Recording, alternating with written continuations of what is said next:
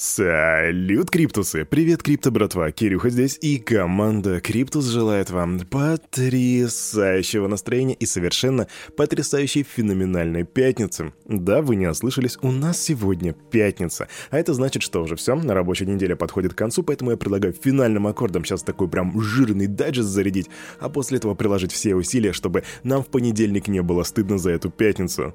Поэтому сейчас я предлагаю по классике сделать распаковку рынка, а потом посмотреть, какие там у нас новости, что случилось-то вообще и что происходит в мире крипты. Раз, два, три. Вух.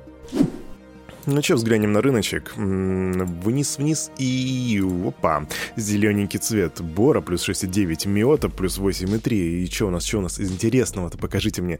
Гала плюс 4,2. На Сайтама упал на минус 7,2%. И, кстати, это единственный, по-моему, у нас такой крупный аутсайдер. Линк плюс 4,4%. Луна плюс 5,9. В общем, что можно здесь сказать? Не особо большой рост для крипторынка, но я не вижу никакого особо серьезного падения, а это значит, что сегодня у нас в целом положительная динамика. И она наблюдается не только у нас по вот этим вот альткоинам, но и даже по нашему первому и второму игроку, а конкретно по биткоину и по эфиру.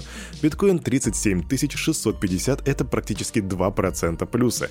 Эфириум 2777, три семерочки, ребята, это плюс 4,5%. Доминация биточка слегка просела и составляет 41,8%, а капа на рынке 1,67 триллионов, индекс страха и жадности 20 пунктов.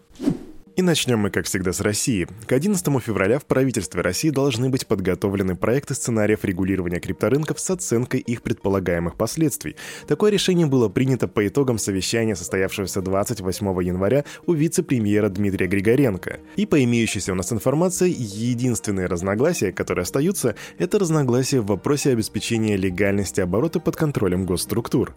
А конкретно тут есть два больших варианта. В варианте регулирования рынка Минфина индустрия должна разделиться на белую, то бишь регулируемую часть, и де-факто криминализированную, то бишь черную. В варианте же Центрального банка все операции с криптовалютами должны проходить вне юрисдикции России. И по имеющейся у нас же опять информации, есть мнение, что правительство склоняется все-таки к позиции Минфина, то бишь разделения на белую и черную части.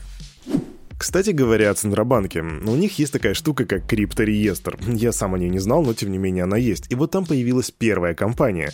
И этим первым участником реестра операторов информационных систем по управлению цифровыми финансовыми активами как они любят все усложнять вот этими названиями, ну просто называется CFA.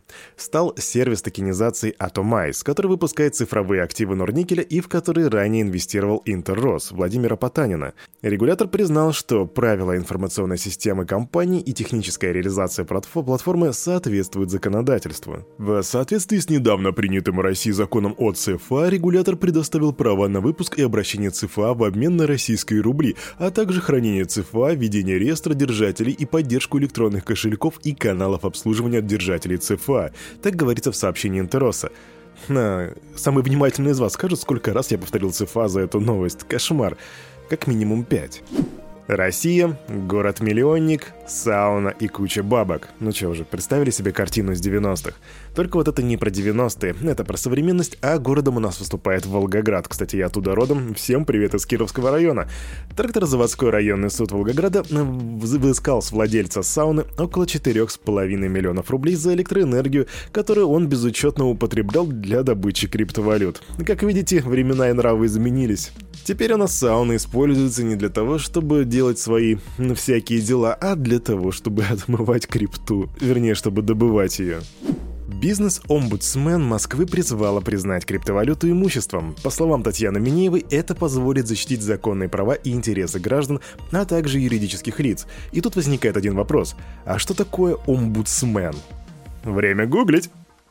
Будсмен. Угу, омбудсмен. Это лицо, которое призвано защищать права граждан. Извиняюсь за свою неграмотность, просто меня в моей церковно-волгоградской приходской школе по блокчейну не учили этому. И вот этот человек, Татьяна Минеева, считает, что признание криптовалюты имуществом позволит снизить число преступлений с данным активом. И вот тут у меня вопрос, а Татьяна Минеева представляет, как вообще можно торговать имуществом на криптобирже? И как это все можно будет узаконить? Капелька предикшенов. У нас тут Bloomberg со ссылкой на управляющего директора фонд Trust Марка Ньютона делает такой предикшн. В ближайшие несколько месяцев котировки биткоина с хорошей вероятностью могут достичь локального дна. Однако инвесторам следует действовать осторожно. Но предикшены, как всегда, предикшены сказали вроде бы все, вроде бы ничего, вроде бы мы пойдем налево, но тем, кто хочет пойти налево, желательно быть готовым к тому, что все пойдет направо. Короче, все понятно.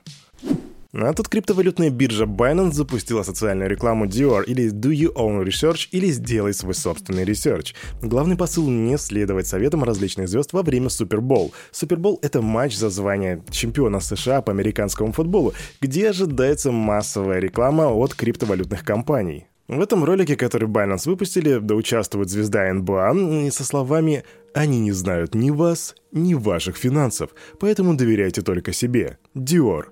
Блин, я бы не сказал лучше. Криптовалютная биржа Kraken прошла аудит резервов, он же известный как Proof of Reserve, консалтинговой фирмы Armanina. На балансе платформы находится 19 миллиардов в биткоине и эфириум. Остальные цифровые активы не были учтены. Согласно пресс-релизу, эта сумма включает 3,5 миллиарда заблокированных в стейкинге эфир 2.0. Хотя проверка охватывает только два из более чем 100 активов, доступных для торговли на платформы, они придерживаются и стремятся продвинуть рекомендуемые стандарты криптографических аудитов, которые, мы надеемся, получат широкое распространение в секторе цифровых активов. Так говорится в заявлении компании. И вот тут, крипто, братва, мне было бы очень интересно посмотреть на аудит какой-нибудь Binance, например. Вот это было бы весело. Следующая новость, ребятки, она с таким особым налетом, поэтому если у вас тут рядом детишки, то лучше их уберите, потому что я знаю, что очень многие слушают наш Daily Digest в машине, поэтому либо заглушите, либо вовсе приостановите и дослушайте потом. 43-летняя эм, британка Нина Джейн Паттель рассказала о групповом изнасиловании, которое произошло в метавселенной. Да, в Horizon World от компании Марка Цукерберга. Как только Паттель зашла в метавселенную, к ней сразу же пристали несколько мужских аватаров. Женщина не успела включить безопасный режим и была не готова к такому. Она подверглась словесным и сексуальным домогательствам со стороны пользователей, которые фактически изнасиловали ее аватар и сделали ряд фотографий.